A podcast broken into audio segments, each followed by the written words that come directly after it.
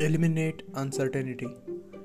The lack of a talent management process has led many a startup, or I call them as a human institution designed to create a new product or service under conditions of extreme uncertainty, to abandon all process.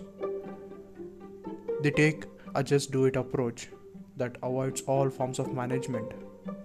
But this is not the only option. Using the lean startup approach, companies can create order not chaos by providing tools to test a vision continuously. Lean isn't simply about spending less.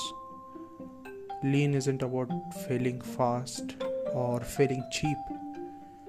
It is about putting a process, a methodology around the development of product.